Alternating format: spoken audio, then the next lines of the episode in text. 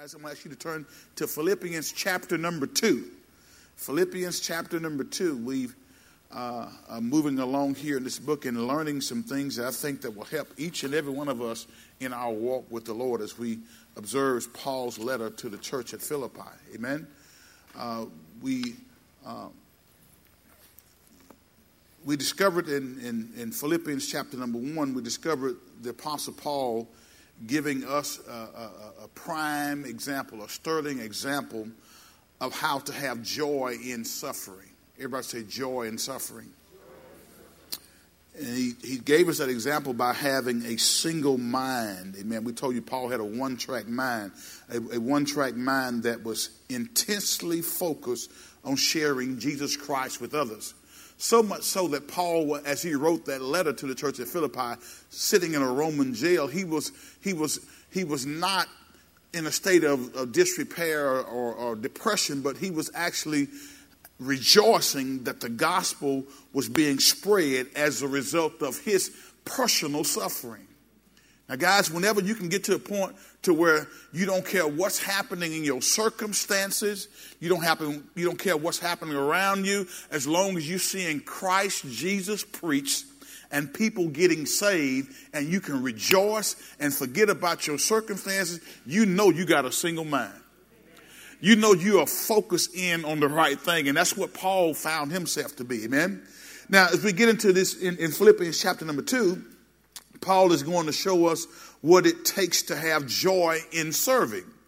Amen. Joy in suffering, because all of us have situations or circumstances that we go through. And as we grow, go through those situations, circumstances, um, you know, we have to learn how to keep our focus on the right thing. So that single mindedness helped Paul in that situation. But we get in here to chapter two, we're going to look at joy in serving. And I think this is critically important because there are some times, guys, when we're serving in ministry or doing things for the Lord, that we, if we're not careful, we'll allow people to steal our joy. Have anybody ever been there before? Serving but joyless. Serving but not really happy. Serving but not really into what you're actually doing. All right? And so we're going to talk about joy in serving today. So Paul here opens up in this, and we'll, start reading in this first verse of this second chapter, Philippians chapter 2, verse number 1. Let's read together. The text says this Is there any encouragement from belonging to Christ? Any comfort from his love? Any fellowship together in the Spirit? Are your hearts tender and compassionate? It says, then make me truly happy by agreeing wholeheartedly with each other, loving one another, and working together with one mind and purpose. Verse number three, let's read. Don't be what? Selfish. Don't try to impress others. Be humble, thinking of others as better than yourselves. Let's keep reading. The text says, Don't look out only for your own interests, but take an interest in others Two, all right? Verse 5, you must all you must have the same attitude that Christ Jesus had. Verse 6 it says, though he was God, he did not think of equality with God as something to cling to. Instead, he gave up his divine privileges. He took the humble position of a slave as when was born as a human being when he appeared in human form. Verse 8, he humbled himself in obedience to God and died a criminal's death on a cross. 9 says, Therefore, God elevated him to the place of highest honor and gave him the name above all other names. 10 11, that at the name of Jesus, everybody say Jesus. At the name of Jesus, every knee should bow in heaven and in earth and under the earth. Verse 11, and every tongue shall confess that what? Jesus Christ is Lord to the glory of God the Father. Hallelujah. And we're going to we're going to try to see if we can unpack some of this, uh, these first 11 verses today, and then we'll pick back up on the fifth Sunday. Amen. Now, again, uh, uh, you know, Paul was facing his problems with people at Rome because, again, obviously he was in jail, he'd been incarcerated, as well as facing problems with people in Philippi from the standpoint that uh, that that there was some stuff going on in the church that he addressed in this letter and it was the ones in Philippi who concerned him the most. when Epaphroditus, y'all remember the, the church at Philippi sent Epaphroditus to bring the Apostle Paul uh, some supplies and some gifts while he was in prison. Y'all remember the story? And he, he brought that generous gift from the church at Philippi. And, but he also brought some bad news of a possible division in the church family. Now, I want to say something, and I want y'all to listen to me very carefully. It's, it's, it's a dangerous thing to have division in the church.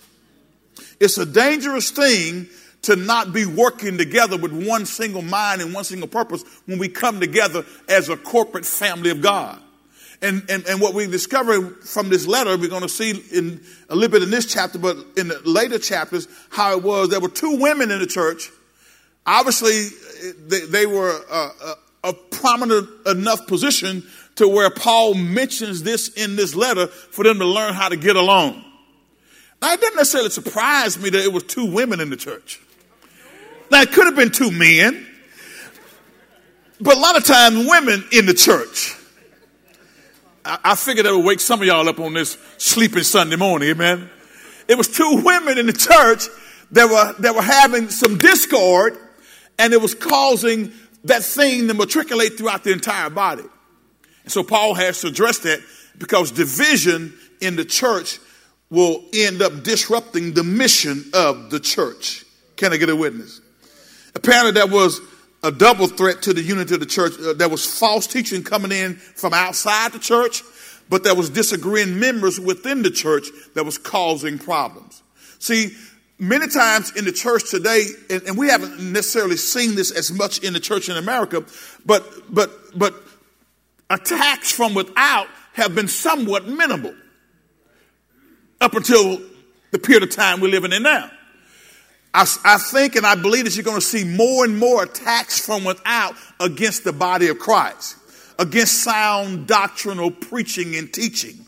And when you begin to declare and stand for what God's word says, there are going to be uh, people in our society and our culture who's going to come against this church. Mark it down, I'm telling you right now. And come against the church in America for those who stand up for biblical principles and biblical commandments. Because the culture is telling us something else is right when God is saying that's wrong. Can I get a witness? And what we as a church cannot afford to do, like some denominations are doing, there are certain denominations who are allowing the culture to influence the church rather than the church to influence the culture. Are y'all tracking with me today? And so I believe in this prophetic time period that we're living in, you're going to see more and more attacks coming from the outside. But, but, but, but, but the thing I want you to understand is the church at Philippi was facing attacks from the outside with false teachers trying to infiltrate what they were doing, but they were also experiencing some discord and division because of disagreement amongst members. Are y'all with me today? I want to ask you a question right quick. Have y'all ever uh, have you individually had a disagreement with a member of the church before and it made you feel a certain kind of way? Y'all know when they say you feel a certain kind of way? That means you get all hot and bothered. You get all in your attitude. You get all acting like you don't want to come to church anymore because you disagree with one person in the church. Think about the, the, the, the, the, the, fallacy of that mindset. You will allow one disagreement with some person who you may not even necessarily be close to, but y'all disagree, and you allow that disagreement to drive you away from the place you said God told you to be. Every person that says, I've been pastoring this church for the past 30 years, every person that comes up to unite with this body, I've asked this question very unashamedly importantly, do you feel like in your spirit that the Holy Spirit is leading you to be a part of this church? And if they can't say yes, I'm going to say, well, go back and pray some more. Because we're not about just gathering members. I want people who are spirit led to be a part of this fellowship. Because when you are spirit led, you'll be in the place where God desires you to be at that particular season in your life. And then that's when you can best serve when you're in the place God told you to be. Are y'all with me today? I, it's not about just getting numbers, guys. It's about getting people in the place where they should be. Can I get a witness? And so, so, so we see false teachers coming from without, but we also see disagreeing members from within. And so whenever you find yourself in the place where you have a disagreement on out against your brother, I'm going to challenge you to be biblical. I want you to be biblical when you have that situation occur. Biblical means following what Jesus Christ told us to do. Can I get a witness? If there's an ought between you and your brother, you go to him one on one, tell him it's fault between you and him alone. And if he doesn't hear you, if the situation still gets a little worse, take two or three more spiritual brothers or sisters with you. Can I get a witness? And try to resolve the issue. And if not, bring it to church council and let's deal with the thing. But don't sit there, amen, and stew in your emotions and cause you to not be engaged, amen, in serving joyfully in the church. Everybody say joy in serving. We looking here and trying to unpack this. So, so, so, so, so Paul knew again that some church workers, uh, he knew something that some church workers today don't know, and that is that there's a difference between unity and uniformity. Because again, think about this for a second. See, you, you can. You, you, you can, that, that can be disagreement. that happens all the time in churches because people want you to do things the same way that they do it and think that their method is where the anointing is. And the anointing is not in the method, the anointing is in, in, in following God's voice and following his will and following his word. Can I get a witness? So there are different administrations, but the same Lord. So there'll be churches who won't do things exactly the way we do things here. And, and, and that's not, that's not a knock on them. It's not a knock on us. We may do things a little bit different in this other church that you came from, but don't crucify us because we do it differently. And when you go into another church that does and conducts worship service or ministry different from us, don't go in there being judgmental. If what they're doing is ministering to those who've been led there, more power to them. Can I get a witness? So, so, so unity and uniformity are not the same thing. True spiritual unity comes from within, guys, and it's a matter of the heart. If your heart ain't right, you ain't gonna be unified with nobody. You will do good for a little while, but it's gonna be always something. Oh, you one of those members where it's always something going on with you. I, I, I mean, you, you do for two or three months, and that, up here you go get always something. Don't touch your neighbor because we don't want you to touch today, but just look at him say, it, Are you the one that's always something going on with?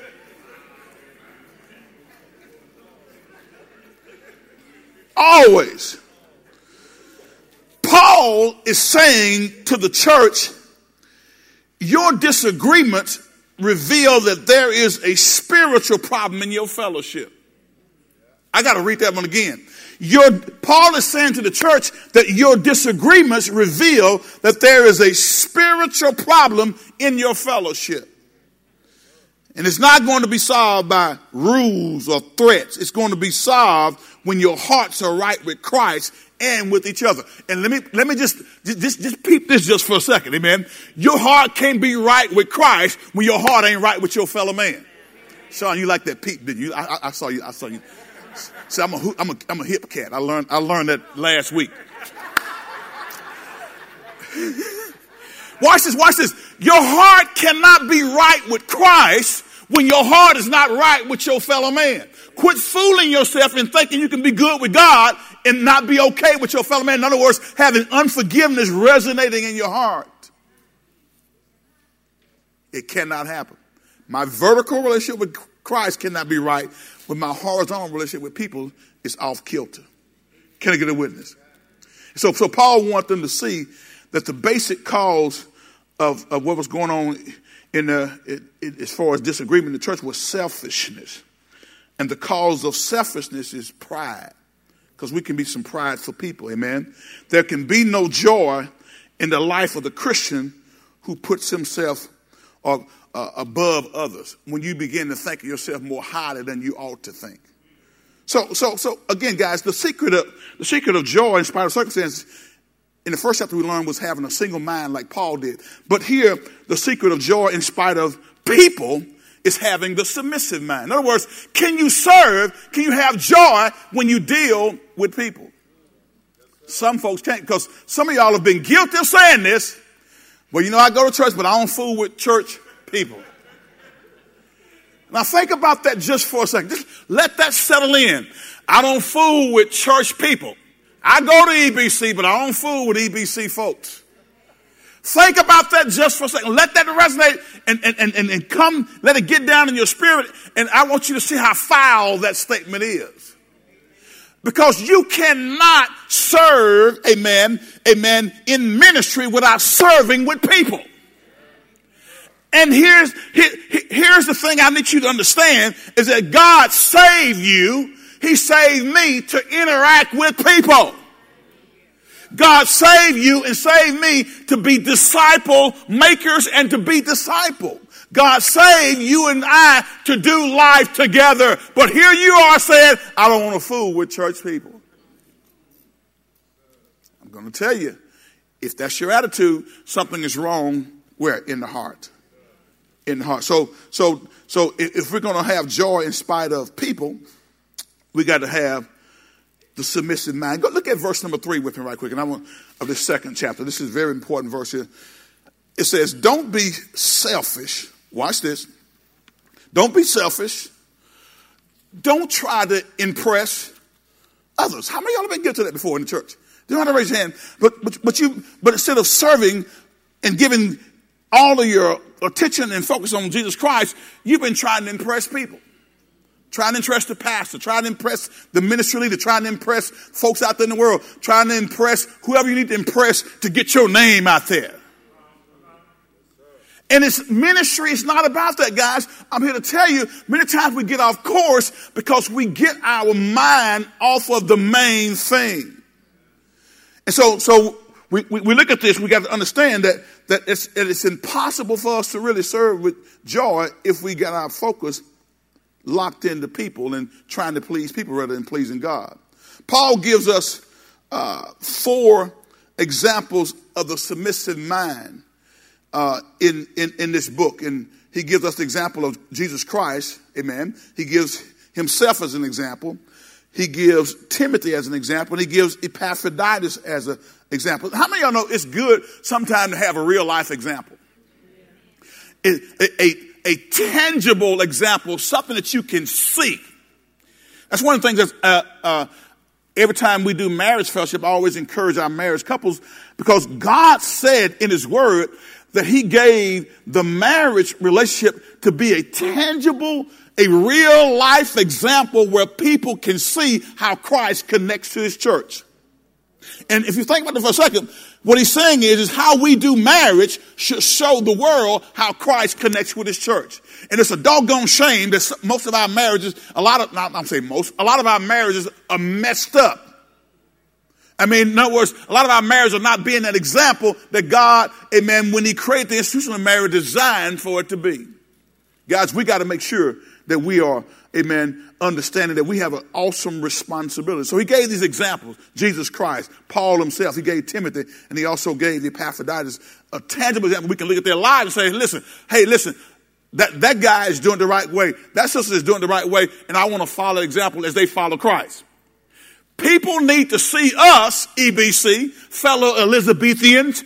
They need to see us pursuing ministry and pursuing God with the, with the right heart and the right purpose, where we are so dialed in, we can be like the Apostle Paul when he, amen, was so focused in on and so single minded that he didn't care where he was as long as the gospel was being preached.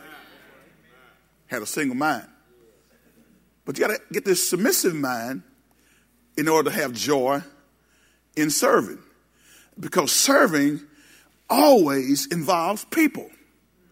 I need y'all to repeat that with me, and I want y'all to say it real slowly so it can sink down in our spirit. Say, serving, always, involves, people.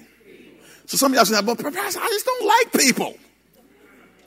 Well, listen, you got to learn to love people.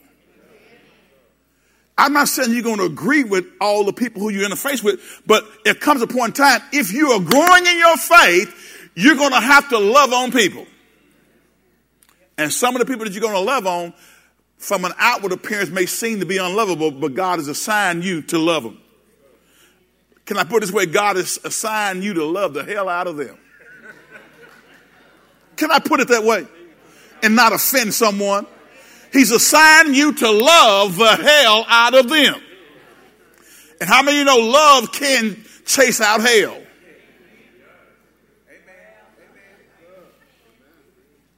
I said love can chase out.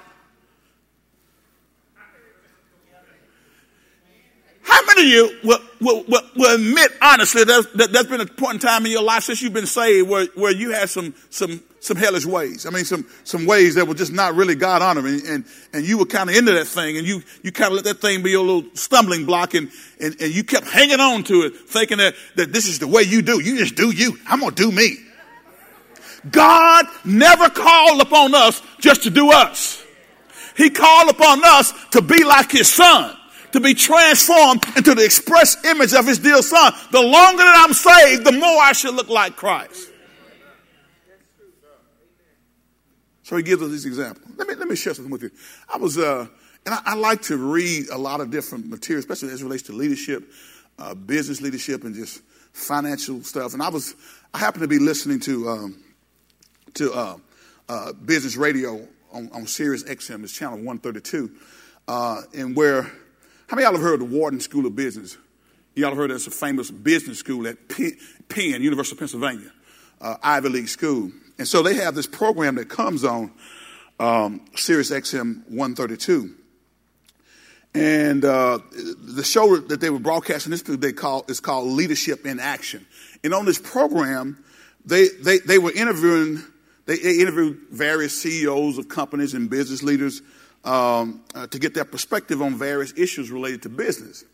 And so, well, on Friday, this past Friday, as I was working out, lifting a few weights,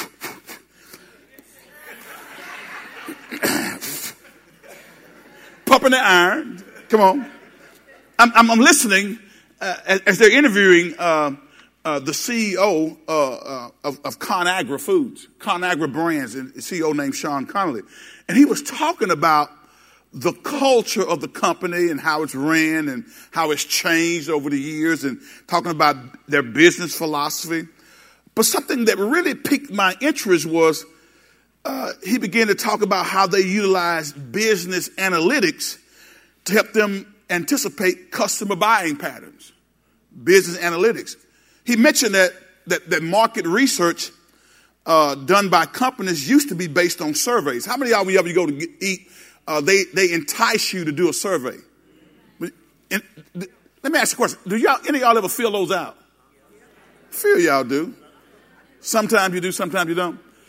How many, uh, uh, let, let, me, okay, let me back up. How many of y'all fill them out when you had a bad experience? Yeah. See, that's when, see, most people fill out when they had a bad experience. But, but what they discovered when doing surveys, and, and, and they would do these surveys, you know, you have somebody call you and ask you about your, your, your, your dining experience whatever. But what they discovered is that, that uh, surveys were wildly, uh, uh, wildly unreliable as it relates to trying to figure out what customers' buying patterns and what their habits were. On the other hand, when using business analytics, when they data crunching and data numbers. Have y'all ever wondered why all these grocery stores giving you these little, discount card, the key, swipe your card. When I go to Brooks, they ask me, have you swiped your card? How many y'all got a little Kroger card, put on your little keychain or wherever you go? And what's happening is, guys, every time you purchase something, that goes into a database so that the company can know what your buying habits are. Business analytics is happening all the time. Have you ever wondered how it is that when you're searching online and searching Google to try to find something, all of a sudden you start getting these pop-up ads advertising something that you've been searching for. You say, how do you know I was looking for that? It's business analytics. They are mining the data to understand what your buying habits and what your tendencies are. Now, but but but here's, here's what I want you. Here's what here's what I really here's what really blew my mind as I was listening to this. This, this particular CEO said, he says, he says, he said, how, he said, they have discovered that surveys are wildly inaccurate. He says, on the other hand, when using business analytics, the, uh, the analysis is not on what people say, but what they do. Let me say it again. He says, the, the, the, when you're using business analytics, and, and pro football uses this. How many of y'all have watched the game and they, they'll do uh, uh, uh, analytics and show that there's a that there's a probability that guy made that miraculous catch uh, at the corner of the end zone with one hand on two fingertips and pull it in, and the probability of catching that ball was maybe 1.5 percent using analytics. And so what they discovered is in using analytics, hear, hear, the, hear this, don't miss this. the analysis is not on what people say, but what they do.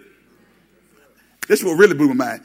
For instance, he, this, this, guy said, he says, for instance, health and wellness. Now, ConAgra had different iconic brands that are out there that are under their brand name, Aunt Jemima. They got Healthy Choice. Y'all have heard of that. They got all kinds of different brands. You were easily recognizable food brands that are up under ConAgra. So he said, for instance, as it relates to health and wellness, he says, when you do surveys, people will make certain claims and you will get the impression, as it relates to health and wellness now, you'll get the impression, you'll get the impression hear me, you'll get the impression that people are willing to make massive sacrifices in the food that they eat.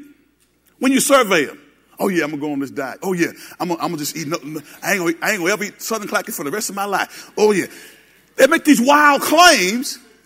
Come on now, and they give you the impression that they're gonna make these sacrifices in the food they eat, in the things that they like, in, in, in the taste and the convenience, in order to get real incredible results as it relates to their health and wellness. People will say, people, when you hear people talk, come on now, it sounds like they're ready to go get it. But what analytics show is that people are only willing to sacrifice so much to try and get the desired results they want. Oh yes, they'll say this, but when, they, when you analyze the data, they're doing something different. As your pastor, this is how I brought this. See, listen, I get sermon ideas while I'm working out. Amen. As your pastor, I've been analyzing the members of Elizabeth Baptist Church in Benton, Louisiana. And I've discovered that some members of EBC are just like those customers of ConAgra, saying one thing, talking like you're all serious about wanting to get closer to Jesus Christ, but your actions are showing something different. If you hear you talk, you love Jesus. If you hear the average Christian talk, they love God's word. But when you start doing the analytics, when you start analyzing their daily life, when you check out when the last time you spent some time with Jesus in prayer and the word, you discover that what they're saying ain't lining up with what they're doing. That just blew me away. And they start doing analytics because it gives them a greater idea of what kind of foods people are going to be going after and what to order and how to try to change, amen, even as it relates to those healthy food choices, getting certain tastes and that type of thing to put it in place, amen. Because, listen, uh, what your actions, amen, showing something different a lot of times in what you're saying. I, I, I, uh, you know, I remember some, some of y'all probably remember that, that quartet song about, uh, I, I don't know who even, who even sang. It says, I don't told you once, I don't told you twice it's time to get close to Jesus Christ. And then there's one, one, one part that says, I want to get closer, closer than Siamese twin. That's what the, the leader says. I want to get closer. But you know what? People are saying that, but their actions are showing something radically different. And so at EBC, guys, listen, as your pastor, I'm looking at the analytics. I'm looking at what you're doing, not what you're saying. And so if we're going to get closer to Christ, we got to start, amen, doing something different. Can I get two witnesses up here? If you're not doing anything different, you're not going to get closer to Christ just by saying, I want to get closer. And when we, when we learn how to start doing this and getting closer to Christ, then we can experience joy in serving. Now, Jesus Christ illustrates, we're going to look at him. He's the greatest example of what it means to have joy in serving. Would y'all agree? Paul is good. Amen. Uh, uh, you know, uh, uh, Timothy is good. Yeah. Good, good dude. Amen. Young, shy pastor, did a lot of things. Epaphroditus was, was, was, was, was an honorable man. But I want to follow Jesus' example. I used to hear people say, you know, uh, when I when I get when I get to heaven, you know, I want to I, I want to I want to see my mother there uh, when I get to heaven, I want to see my father, you know, and, and, and we're going to walk around heaven all day. But somebody said, I, I, I thank God for mama and thank God for daddy, thank God for grandma. When I get to heaven, I want to see Jesus face to face. I want to be in the, his midst. Amen. I want to, I want to follow his example. So let's follow the example that Jesus illustrates. He gives us four characteristics of the person who has a submissive mind. Because in order to have joy in serving, you got to have a submissive mind. I told you the first chapter, in order to have joy, amen, in suffering, you got to have what kind of mind? Y'all forgot it? Single mind. Singly focused. A one track mind. If you're going to have joy in suffering because it's too easy when we're going through something, when we're being persecuted for our faith. Now, the Bible says something in one passage scripture says, don't be guilty of, of suffering because you did some messed up, jacked up stuff. Some people are suffering because they did some bad, wrong stuff. When you suffer because of your stand for Christ, then that's when God can get the glory out of your life and get the glory out of your suffering. So, so, so, so the characteristic of a submissive. Look at that because I want all of us in here when I when I examine the analytics and one of the things you're going to discover, we, are going to look at something here, uh, uh, something that, that part of our new database that we'll get an opportunity to do is to have a pathway. It's a software that gives you a pathway to get to where you're trying to get to. Say, for instance, if you if you are let's just we just throw out if you want if, if you feel the call to ministry or whatever. So what we're going to develop a pathway where you get from from from from experiencing the call to actually get to the point to where you can serve and, and, and really be, flow in ministry the right way. Too many times, I think, in, in, in, years past, we've accepted the person saying that I've been called, but there have been no pathway to get more proficient in your calling.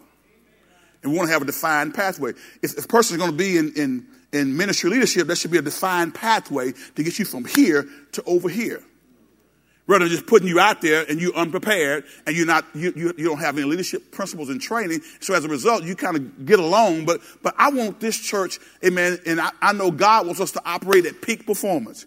God wants us to be a shining light. Sherry, he wants us to be a light that sits on the hill and cannot be hid. He wants us to be a, a big beckoning call for how to do ministry the right way. And I, this is not any knock on any other church, but I believe God has called EBC not to just do it okay. In the words, whoever came up with that AT&T commercial, they ought to, they ought to just meant that he need to make a million dollars a year. Just okay is not okay in the church. Everybody say it with me. Say, just okay, is not okay in the church. And for too long, many of us sitting here have been doing just okay ministry. Just enough to get by, just enough to say, well, our, our salvation is not questioned. But when you start analyzing the data, come on, what we're saying, what we want, is not lining up with what the analytics are saying that we're doing. Can I get a witness? And if we're going to be the church that, that during this time of turmoil, guys, listen, what, what more, what, Guys, what a more perfect time to have the church stand up and be the church and walk in confidence and assurance than during a time of panic and turmoil. We have an opportunity as a church to show that we are at peace while at the same time using wisdom, but we're not scared. We're here to stand tall and say, whatever comes in this life, we know we have a Savior who's able to do exceedingly abundantly above all we can ask or think. But if you're not really getting closer and you're just saying you're getting closer, you won't be prepared. You'll be just as scared as everybody else. Talking doubt and unbelief.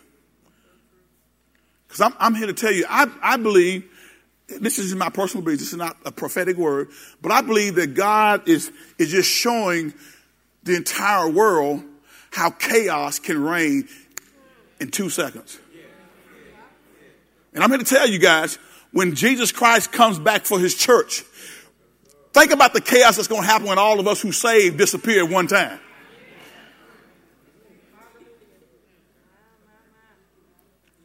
But you want to be ready.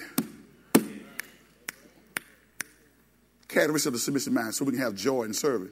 Because serving means involved, you, you, you, are dealing with people. Now, again, I'm going to tell you now, listen, I need you to stop saying, I don't want to fool with church people because you've been saved to fool with church people.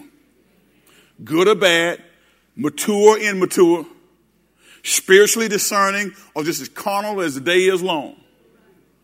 You've been called to deal with. Do, do, do, y'all, do y'all, not realize, as your pastor, I deal with a, a multiplicity of people at different scales of their spiritual growth? And it would be easy for me to get frustrated with the folks who, who, who I, who've been here 15, 20 years and still acting like they ain't heard me preach nothing. I'm like, man, you've been here 20 years. And you and sister, you've been here 20 years and you're still acting like that. Get yourself up out of it. That's kind of what I want to say. but but you know, I, you can't do that. Because sometimes longevity don't equal spiritual maturity. I, I, you can be 85 years old and still be a baby Christian. So, so as a pastor, I, and, and, me, as, as your leadership, I'm, I'm trying to encourage you. Don't you give up on people. Because God saved you, and if you're growing, if you know better, God will give you the spiritual discernment to know who you're dealing with and at what level of spiritual maturity they are. And so you can't get, I, as a pastor, I can't get frustrated because the analytics showing me one thing and you sit up there talking something else. I want to get closer. No, you don't. You really don't want to get closer. Because any, let me put it this way. Any man that wants to get close to a woman know how to do it, don't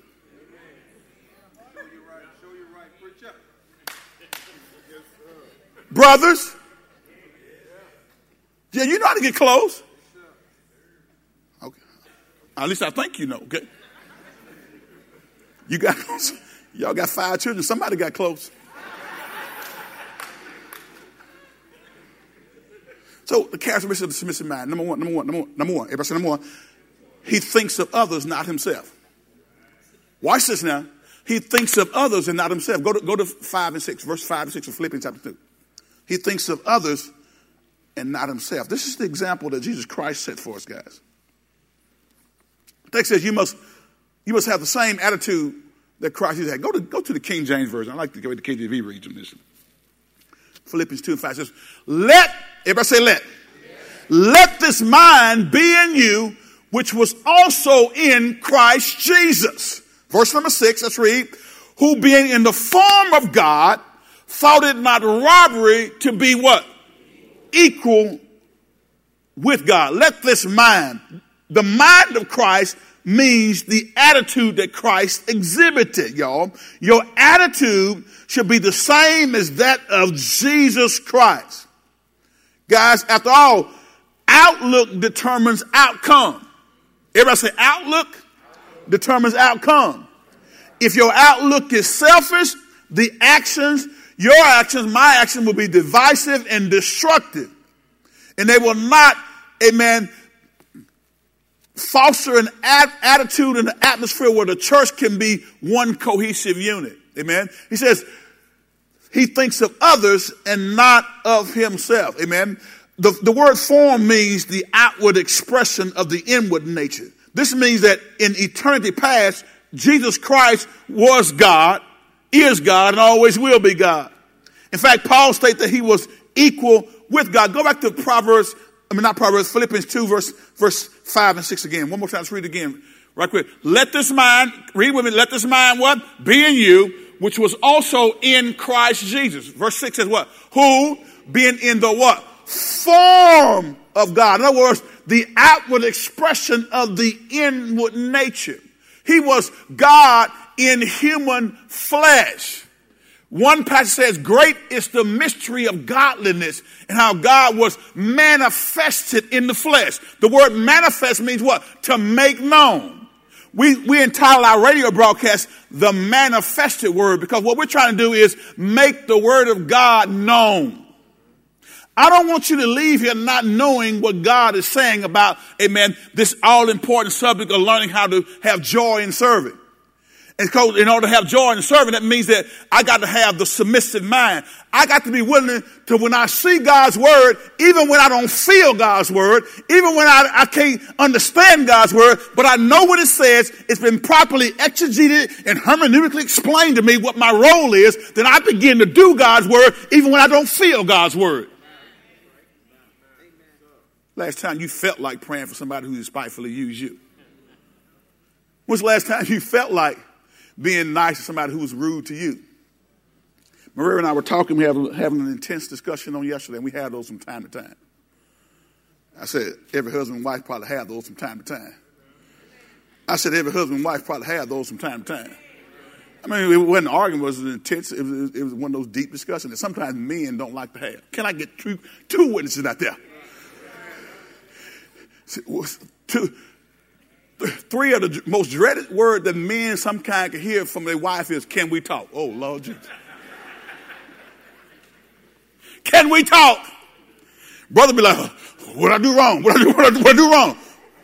But we're having this discussion, and one thing we're talking about, as it relates to how, how, how we treat each other and how uh, she said something to me. She said, she said it doesn't matter, um, you know, how I act or what I do. You have to do what you know is right to do. And how many of y'all know? I know she was just as dead right as, as we sit up in this building, that she was right, righter than right, as biblical as biblical can be. But how many you know sometimes uh, we'll, we'll say in our mind, well, you know what, I'm going to do right, you, but you got to do right too. She said, no, no, she said, no, she said, what I do right now, they ain't got nothing to do with you. Doing what you know is right to do. She was right. But you know, I, I, I, in a way, I tried to argue that thing. I said, but you know what though? But, but, but you know, you got to do right too.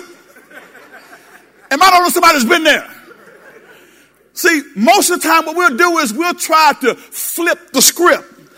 We'll try to change the, the subject, amen. And when you're dealing with the subject that has you in the crosshairs, you want to take the crosshairs off you and put it on her. Can I get two men and say, Amen? I, I do that sometimes, Pastor. But she was right. When, when, when, when Christ, through the Apostle Paul, told us in the book of Ephesians, husbands, love your wife in the same similitude, in the same fashion that Christ loved the church and Christ loved the church, Brother Elijah, unconditionally.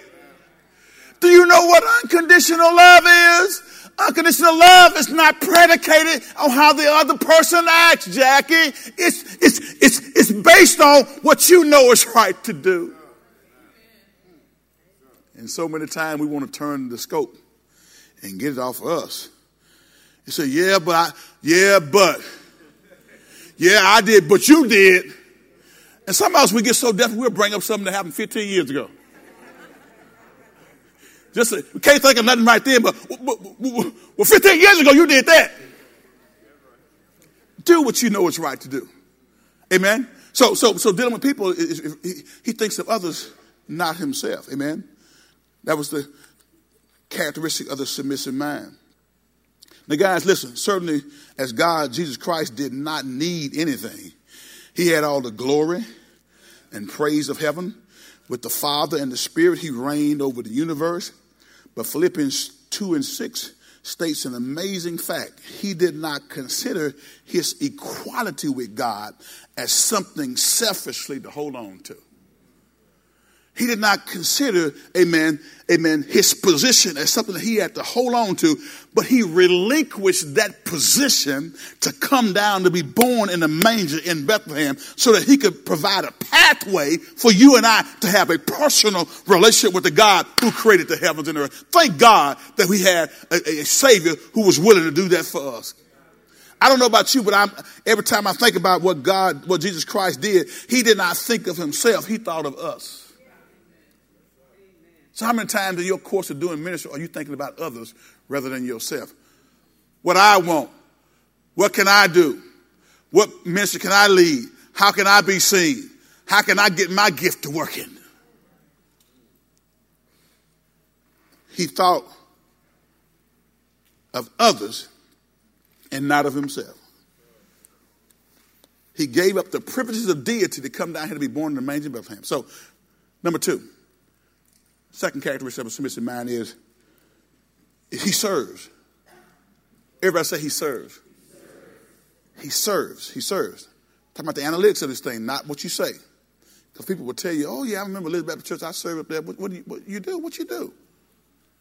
Well, I come wave my hand to pass on Sunday. See, service, guys, we make the mistake of thinking that service, there is service here when we're here on Sunday, but our true service and our true work, Brittany, happens outside of here. It's when we're building relationship with people. It's when we when we're and I, I told you before when we're interjecting ourselves into the community. And one of the things that I'm going to be pushing this year is is is, is for us to get involved in in in in, in groups or organizations that that do things that that that are in line with our ministry principles. Because you don't have to reinvent the wheel. Because what I'm trying to do is to get each one of us connected outside the church. Some of y'all, long people you hang with or interface with is people who you know at church or your family members. And in order for us to have maximum kingdom impact, we got to learn to interface with people who, who we would otherwise not come in contact with. And one of the best ways to do that is to get connected with a, with a, a ministry or a, a, a, group or a nonprofit that's doing good work in the community.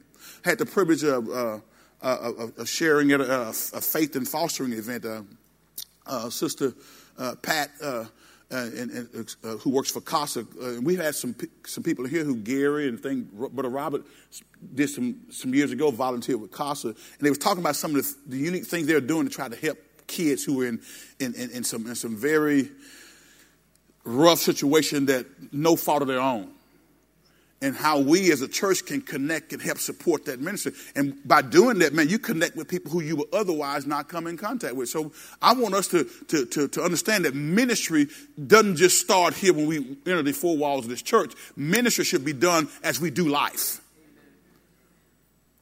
Did y'all catch that? Ministry should be a part of our daily goings and comings. Amen. So, so, so we see that he serves. Have you noticed as you read the four gospel that it is Jesus who serves others and not others who serve Jesus? Check out the gospels. Just follow his lifestyle. Even toward the end of his life, when he when he knelt down and, and gave the, the, the, the disciples an example of what servanthood is all about. Here he is, the King of Kings, the Lord of Lords. Here he is, the creator of the universe, amen, our soon coming King. And here he girds himself with a towel, stoops down, and washes the disciples' feet because a few of those knuckleheads were sitting there arguing about who's going to be the greatest in the kingdom. I want to sit on the right hand. I want to be on the left hand. I want to be in a prominent position. So Jesus knew that they had to understand that it's not about you being served and having a position. It's about you serving. And so his, he, he, he showed them that example when he rose up and, and, and girded himself and, and began to wash their nasty feet. He serves. So if you're going to have, amen, joy in serving, one thing you got to understand, you got to have the characteristics, characteristics of, of Jesus Christ. He thinks of others, not of himself, and he's willing to serve. How many y'all are willing to serve? What are your analytics telling you? What are the analytics say? say if, if, we, if we tracked you for a whole year, what would the analytics tell us about you? I know what you would tell us. I love Jesus. I'm willing to do, Pastor, whatever needs to be done around this church. But you won't show up to do anything around this church or in life and in society. We're going to find out what the analytics say as you look at your life. Amen.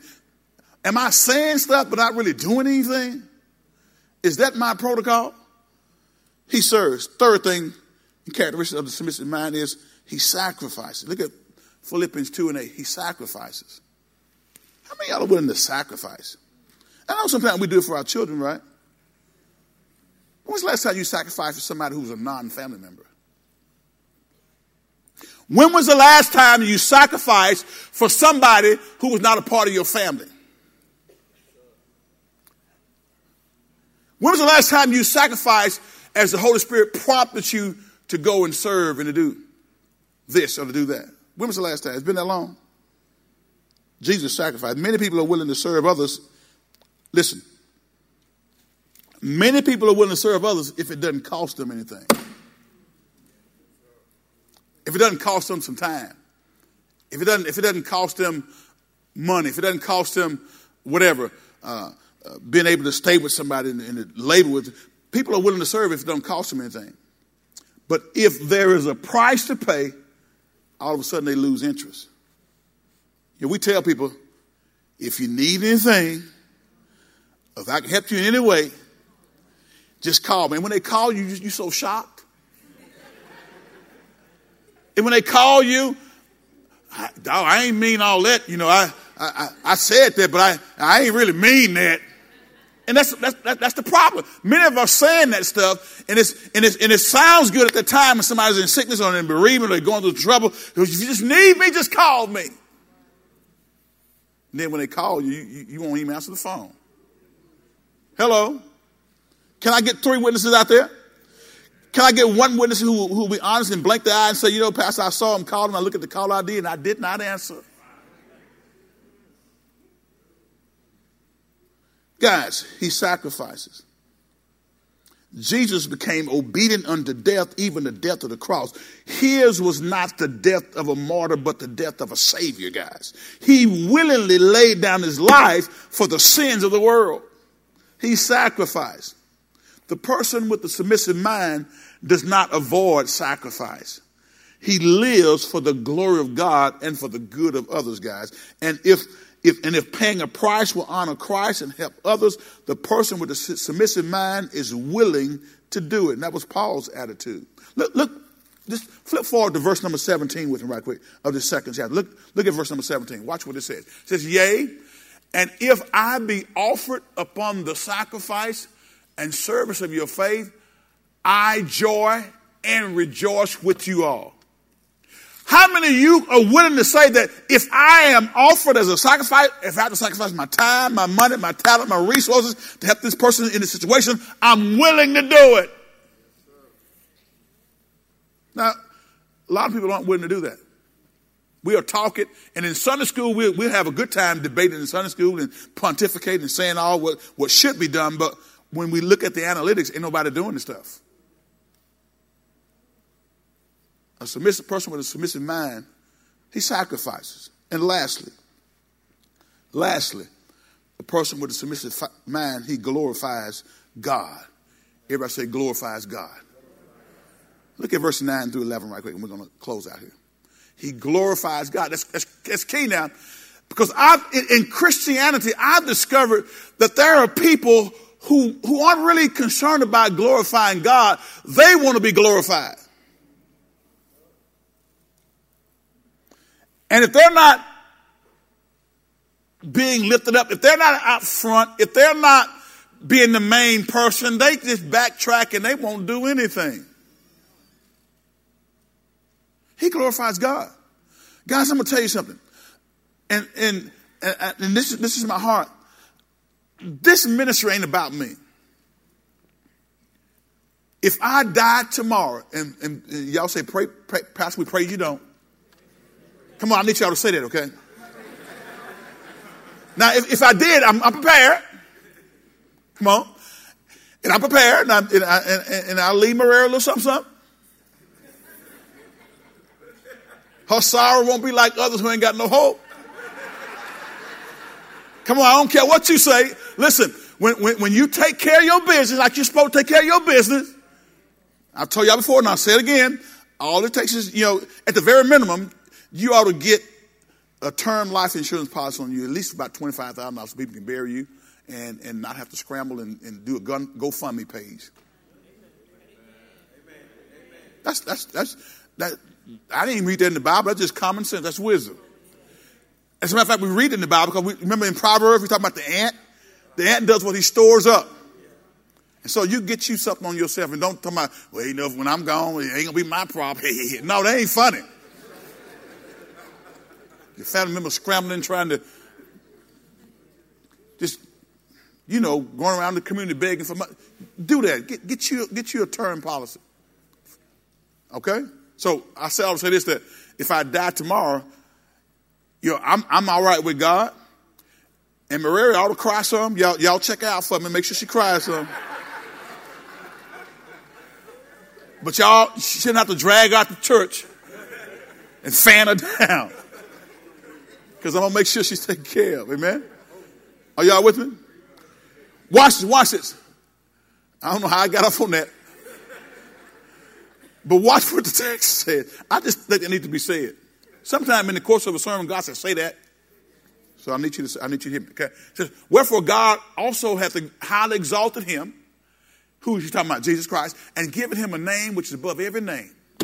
Watch this. That the name of Jesus, come on now, Every knee should bow. Get, let, baby, let me tell you something. This, this, world, this wicked world we're living in, maybe ignore Jesus Christ now, but there's going to come a day and point in time where nobody will be able to ignore my Savior and my Lord Jesus Christ. Every knee shall bow, and every tongue.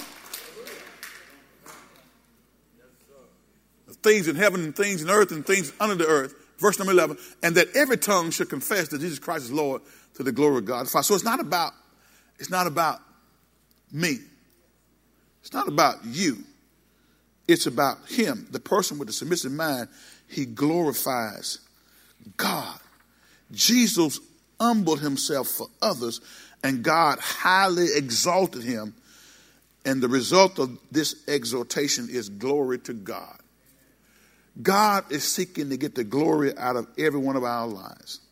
The whole purpose of Christ's humiliation and exaltation is the glory of God. He went to the cross of Calvary, died, amen. A, a sinner's death on, on the cross of Calvary on Golgotha's hill was put down and buried, amen, in a borrowed tomb. And early, the first day of the week, he rose with all power and heaven and earth in his hand. And all that was done so that God would be glorified. Jesus said, I didn't come to do anything but to glorify my Father in heaven. I didn't come to do anything except what my Father told me to do. And when it comes to ministry, are you willing to do everything that will glorify God and not yourself? So he thinks of others, not himself. He serves, he sacrifices, and he glorifies God. Joy in serving. What will your analytics show when we begin to examine what you do, not what you say? Will it show you having joy in serving? Every head bowed, every eye closed. Father, we thank you.